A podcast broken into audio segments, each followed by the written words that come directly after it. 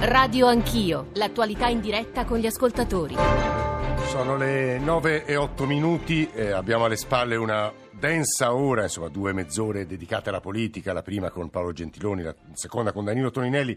Lo dico perché gli ascoltatori stanno molto scrivendo sulle parole del primo e del secondo, sui tanti temi che abbiamo toccato, in sostanza poi era l'attualità eh, politica. Noi adesso però apriamo e ci occupiamo eh, di una eh, questione molto eh, importante che è quella che riguarda la mobilitazione transnazionale di protesta dei e delle riders. Chi sono i riders? Provo a tradurlo eh, con la parola italiana che forse meglio descrive eh, il loro ruolo. Sono i ciclofattorini. Sono in realtà migliaia e migliaia in Italia, decine di migliaia, se non centinaia di migliaia in tutto il nostro continente e eh, rubo l'espressione a Luigi Di Maio, sono eh, il simbolo di una generazione abbandonata. In questi mesi hanno portato avanti delle lotte molto dure cercando di ottenere eh, diritti e eh, noi con loro vorremmo discutere eh, della protesta di domani, di quello che è accaduto in questi mesi, della difficoltà di normare, di dare norme regole a questo settore per ragioni che capirete e capiremo dalla loro eh, voce. Quindi permettetemi subito, a,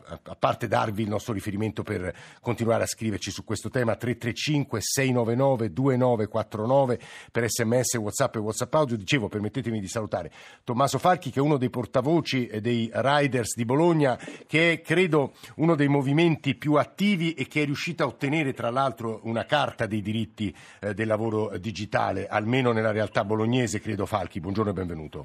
Buongiorno a tutti e a tutti, grazie dell'invito. Eh, aspe- ah, vabbè, ora se vuole può dire subito una parola sul fatto che voi siete riusciti a ottenere qualche diritto in più, no? giusto? Sì, certo. Eh, a Bologna abbiamo ottenuto questo risultato importante che è un accordo territoriale metropolitano, appunto la eh, Carta dei diritti del lavoro digitale, una carta al cui interno ci sono dei principi semplici ma fondamentali per noi, eh, come ad esempio eh, il fatto che chi lavora eh, in bicicletta per le strade della città deve avere una copertura assicurativa eh, a 360 gradi, eh, deve avere un monte ore garantito, deve avere dei diritti sindacali e questa carta insomma, è stato frutto di proteste, di scioperi, di lotte, eh, però un risultato insomma, significativo e tra l'altro eh, proprio lunedì scorso eh, siamo riusciti a fare qua nella nostra città un'assemblea in orario di lavoro retribuita.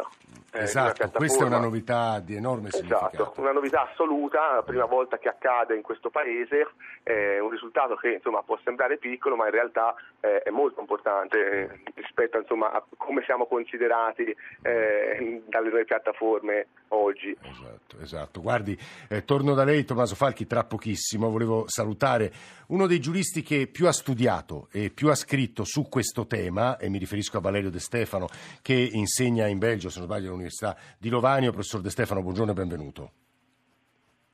Professor De Stefano dovrebbe esserci, ma insomma ci stava ascoltando, quindi tra poco ci risponderà e lo saluteremo. E però vorrei farvi eh, sentire l'intervista che ha fatto eh, pochi, pochi, minuti fa eh, Nicola Ramadori al sottosegretario al Ministero del Lavoro e delle Politiche Sociali Movimento 5 Stelle Claudio Cominardi, perché il Movimento 5 Stelle che si è impegnato molto e ha preso degli impegni nei confronti della battaglia delle lotte dei riders e quindi le sue risposte che diamo siano piuttosto importanti ed è bene che le ascoltino Tommaso Falchi e Valerio De Stefano. Eccole.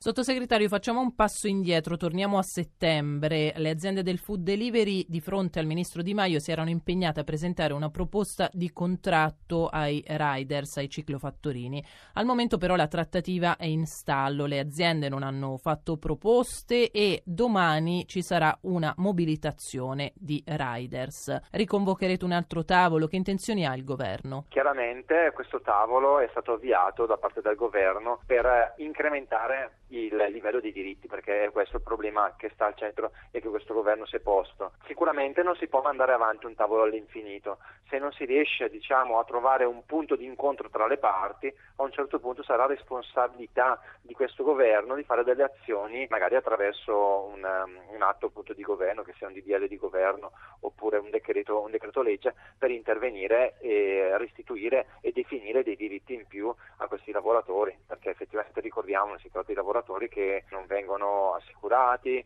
che non hanno un minimo di contribuzione decente, che sono sono sempre di fronte anche delle situazioni di difficoltà, quindi in mezzo alle intemperie. Purtroppo ci sono state anche, insomma, sappiamo dei, dei feriti e anche delle, delle, vittime tra questi lavoratori che appunto non hanno tutele come lei stesso ricordava. I riders sono alcuni dei lavoratori di quella che oggi si chiama la gig economy, che in Italia impegna migliaia no, di eh, lavoratori. Voi puntate al riconoscimento della subordinazione per queste persone? Allora, innanzitutto bisogna fare anche un ragionamento a più ampio spettro che coinvolga anche, devo dire, dimensioni più, più ampie come l'Europa stessa, perché servirebbe una base di diritti universale, questo lo dice anche l'Organizzazione Internazionale del Lavoro. Il paradosso è che oggi un lavoratore può essere povero, ci sono molti lavoratori poveri. Poveri nel senso che sono svantaggiati dal punto uh, di vista delle condizioni salariali? Sono lavoratori che addirittura fanno fino a due, tre lavori, lavoretti che magari non sono a tempo pieno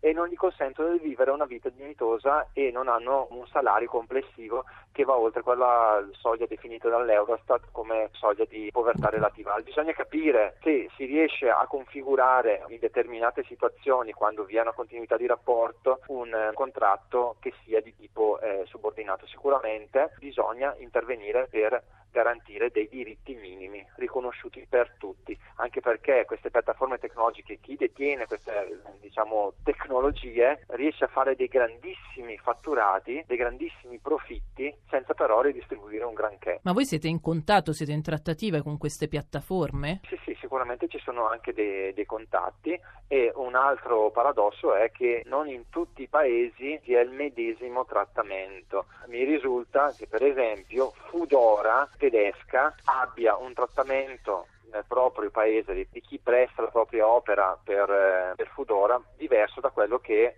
eh, viene fatto rispetto ai lavoratori per Fudora in Italia. Ecco, loro sostanzialmente però un po' tutte sostengono che non possono fare contratti di subordinazione perché serve flessibilità per garantire proprio la sostenibilità dell'azienda e ah, del eh, settore. Su questo io ho molti dubbi perché comunque è un mercato sempre più florido e in continua crescita. Il fatto che non, non si riesca a sostenere eh, lo trovo un pretesto. Dunque, sottosegretario, voi puntate alla tutela dei lavoratori, i vostri interlocutori sono soprattutto loro. Noi parliamo con tutti, tutti i soggetti interessati a questo dibattito, quindi che sia la parte definiamola datoriale e la parte dei lavoratori. Chiaro che ad oggi siamo in una fase di, di, di, un, di, un, incredibile squilibrio, per cui chi paga le conseguenze sono i lavoratori, chi presta il proprio lavoro e invece chi effettivamente gestisce queste piattaforme ha solo dei benefici, diciamo, e forse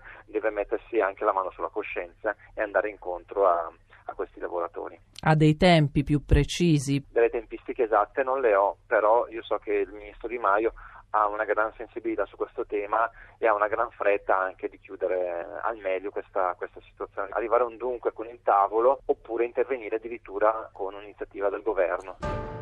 Era Claudio Cominardi, sottosegretario Ministero Lavoro e Politiche Sociali, Movimento 5 Stelle, intervistato da Nicole Ramadori. Eh, io vorrei semplicemente Tommaso Falchi, uno dei portavoce dei riders, dei ciclofattorini di Bologna, eh, rispondesse, valutasse, commentasse le parole del sottosegretario Cominardi. Aggiungo solo due considerazioni. Ci sta arrivando una valanga di messaggi di protesta da parte eh, di autisti NCC, insomma di, da coloro che guidano macchine NCC, perché dicono vi state occupando dei riders, non vi siete occupati della nostra protesta protesta di ieri, del fatto che abbiamo incontrato il ministro Toninelli, hanno ragione, eh, oggi non ce ne stiamo occupando ma ce ne occuperemo in futuro, eh, è un impegno che prendiamo eh, noi, insomma, noi nei confronti di voi ascoltatori, in particolare degli ascoltatori NCC e poi volevo leggere un messaggio eh, francamente offensivo, credo, nei confronti di non tanto di Tommaso Falchi, ma insomma di chi fa un lavoro che invece è un lavoro importante. Perdere tempo per questi lavoretti inutili è scandaloso, ma che lavoro è il portapizza? Nessuno parla della crisi della povertà che attanaglia le professioni qualificate, avvocati, ingegneri. E, vabbè, eh, Tommaso Falchi, ovviamente se vuole può rispondere anche a questo messaggio, però io vorrei invece una sua valutazione delle parole che ha ascoltato sinora dal sottosegretario Cominardi. Falchi. Andiamo su quello, mi sembra sì. più importante. Eh. Brevemente, eh, la situazione è la seguente. Noi è eh, sei mesi che siamo stati convocati, se vi ricordate addirittura il giorno dell'insediamento no, del sì. ministro Di Maio, e da lì insomma, noi c'era stato diciamo, presentato eh, un possibile articolato da inserire nel decreto dignità con vari punti, tra l'altro molto insomma, interessanti e importanti, dopodiché quella cosa è stata bloccata, insomma, è stata congelata eh, da parte del Ministro e si è diciamo, preferito aprire questo tavolo di trattativa con le piattaforme. Questo tavolo, come si diceva, che eh, va avanti da ormai sei mesi e che ad oggi non ha portato a niente. Su questo dobbiamo dire che c'è da parte delle piattaforme, soprattutto le grandi multinazionali che si sono riunite in questa categoria che si chiama Asso Delivery e che comprende appunto le maggiori eh, aziende che operano in Italia, eh, da parte loro nessuna in questi mesi diciamo, eh, volontà, nessun tentativo di aprire una reale contrattazione, di fare un passo verso di noi.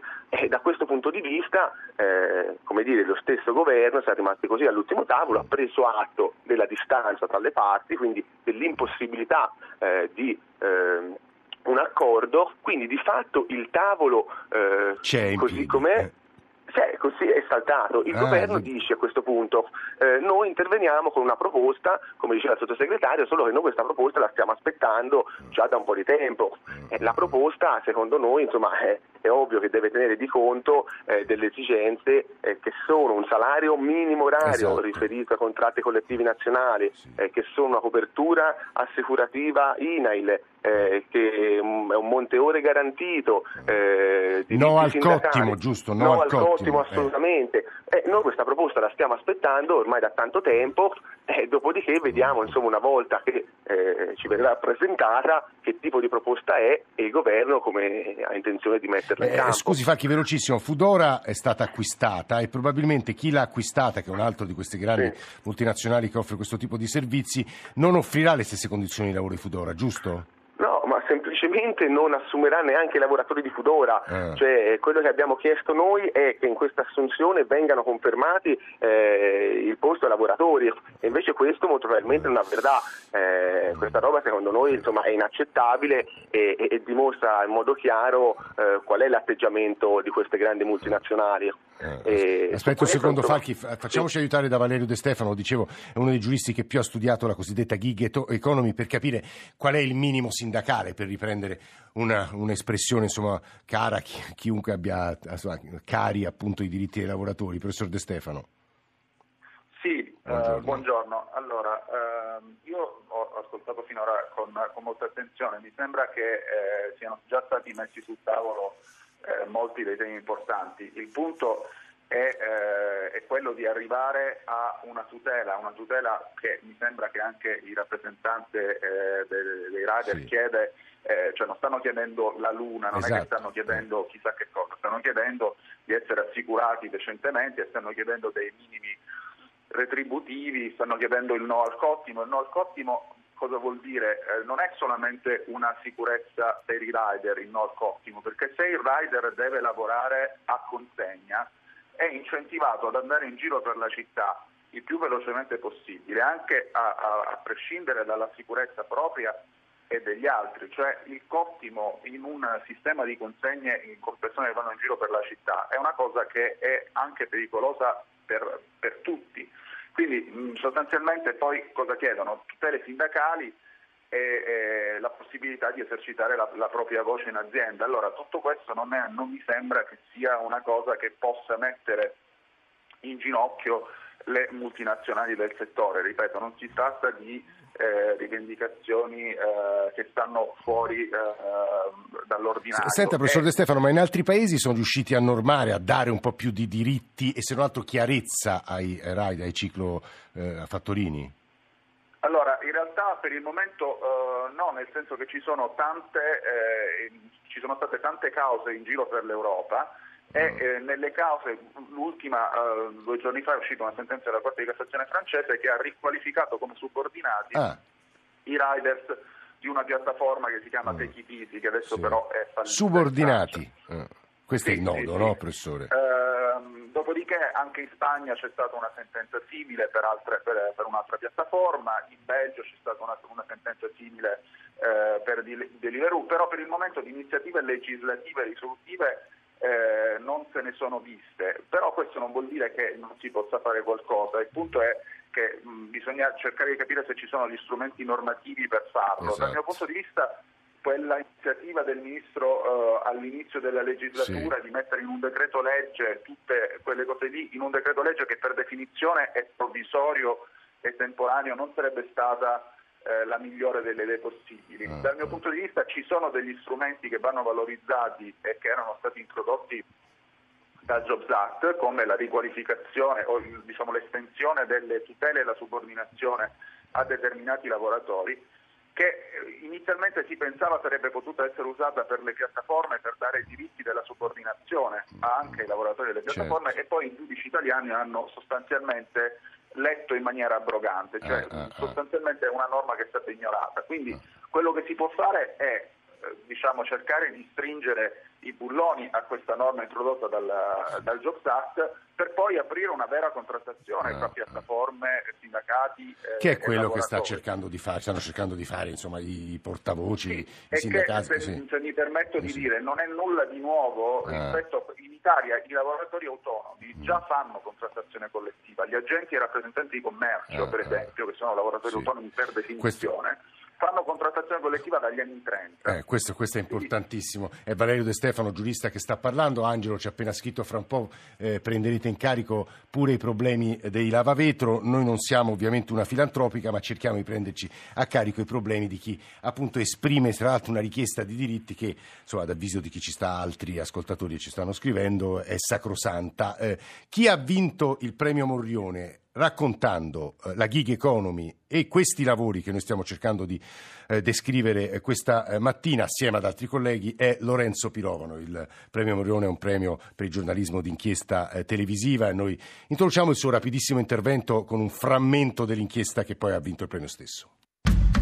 Siamo di fronte a una forma di organizzazione del lavoro che esce completamente dagli schemi del vecchio rapporto di lavoro. Questa categoria di lavoratori ha un voto di welfare, un voto in termini di assistenza, un voto in termini di, di rappresentanza. Il discorso è come una gig va bene, come un main job proprio no. Lorenzo Pirovano, buongiorno, benvenuto. Buongiorno, grazie. Lorenzo, ci provi a raccontare in tempi radiofonici che mondo avete eh, scoperto facendo questa inchiesta. Eh, partendo dall'esperienza dei rider abbiamo cercato per, per sei mesi di intervistare e studiare eh, un po' tutti i lavoratori della gig economy, come hanno detto i vostri ascoltatori, eh, i rider appunto rappresentano la punta dell'iceberg di tutto un settore, che è il settore di quelli che vengono chiamati lavoretti. In realtà poi noi facendo le interviste ci siamo accorti che sono veri e propri lavori, quello del rider in media, intervistando 200 lavoratori a Milano, 250 a Torino, sì. ci siamo accorti che la media delle ore lavorative a settimana supera le 33 ore, quindi, eh, quindi anche chiamarla gig economy è sbagliata. E anche forse l'espressione lavoretti è, un... è sbagliato, Lorenzo, è sbagliata, lavoretti. Sì, eh, eh. Eh, non, ho, non, ho sentito bene. Anche l'espressione lavoretti forse è ingiusta. Eh. L'espressione lavoretti, appunto, gig in americano eh. significa significa lavoretto, è ingiusta, è sbagliata, dovremmo, bisognerebbe iniziare a parlare di lavori delle piattaforme digitali o comunque di lavori veri e propri anche per, per inquadrarli appunto. Quello, quello, che abbiamo scoperto è anche che eh, sono, sono molti lavoratori che si dichiarano soddisfatti del proprio lavoro eh, almeno il 50% dei rider che abbiamo, che abbiamo intervistato e però mh, insomma, la maggioranza è quella che chiede un intervento legislativo eh, sul, sul, sui propri contratti che in questo momento eh, fatichiamo, fatichiamo, a vedere appunto prima Lorenzo rispondi tu all'ascoltatore Lorenzo perdonami rispondi tu all'ascoltatore che ci ha appena scritto ha ragione l'ascoltatore di prima questo non è nemmeno lavoro tornino a studiare questi fannulloni perché veramente indignano questi messaggi Lorenzo rispondi tu che l'hai visti lavorare particolare. E lo faccio rispondere Tommaso che, Facchi insomma, e si arrabbierebbe giustamente. No, eh. la, la, maggior parte, anche l'Inps l'ha detto, la maggior parte dei lavoratori della gig economy eh, fanno parte, hanno, hanno redditi annuali complessivi molto bassi e hanno anche un livello di istruzione quasi paragonabile alla media italiana quindi non è, non è un discorso di fannulloni e, e, lo si vede proprio dalla media delle ore lavorate, sono veri e propri eh, lavori. Lavoro Noi duro e anche, pericoloso. Insomma, abbiamo anche fatto esperienza diretta di quello che vuol dire ciclofattorino e posso assicurare che, che non sono fannulloni. Ecco. Mm, no, anzi, chiedono solo diritti. Tommaso Falchi, 30 secondi per chiudere. Sì, velocemente, insomma, sono state dette tante cose.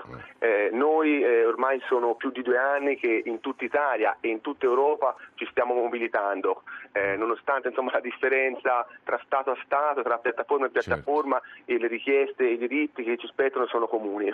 Eh, su questo noi andremo avanti e proprio domani, eh, primo dicembre, esatto. saremo in piazza in 35 città d'Europa che comprendono 12 Stati. Eh, questa mobilitazione appunto che è stata lanciata da un'assemblea europea a cui abbiamo partecipato anche noi lo scorso ottobre a Bruxelles, scenderemo in piazza anche a Bologna, l'appuntamento è alle ore 16 sotto le due torri. E, e lì rifaremo sentire insomma, la nostra voce e, e in particolare chiediamo eh, con forza eh, che anche in Italia insomma, venga regolamentato finalmente questo settore e che il governo smetta di tergiversare e dia una risposta. Tommaso Falchi, in bocca al lupo, eh, buon, buon, lavoro grazie. a lei, grazie a Valerio De Stefano, a lei, figuriamoci, a Lorenzo Pirovano, insomma a tutti coloro che sono intervenuti e ci hanno scritto, eh, come sentite dalla, no, dalla, musica di sottofondo, noi siamo in chiusura, in chiusura di settimana, stamane in console c'erano Alessandro Rosi e Francesco Pio eh, Naglieri, e poi la redazione di Radio Anch'io, eh, Nicola Amadori, Alessandro Forlani, Alberto Agnello, Adamarra, Maria Grazia Santo, Elena Zabeo, in regia Mauro Convertito. Stiamo per dare la linea a Ilaria Menta che con Massimo Cerofolini stamane a Obiettivo Radio 1 ci parlerà di automobili intelligenti. Vi ringraziamo davvero molto per averci ascoltato questa settimana. L'appuntamento è lunedì mattina 7.30, eh, tutto scuola e poi Radio Anch'io Sport. Grazie ancora, buon fine settimana.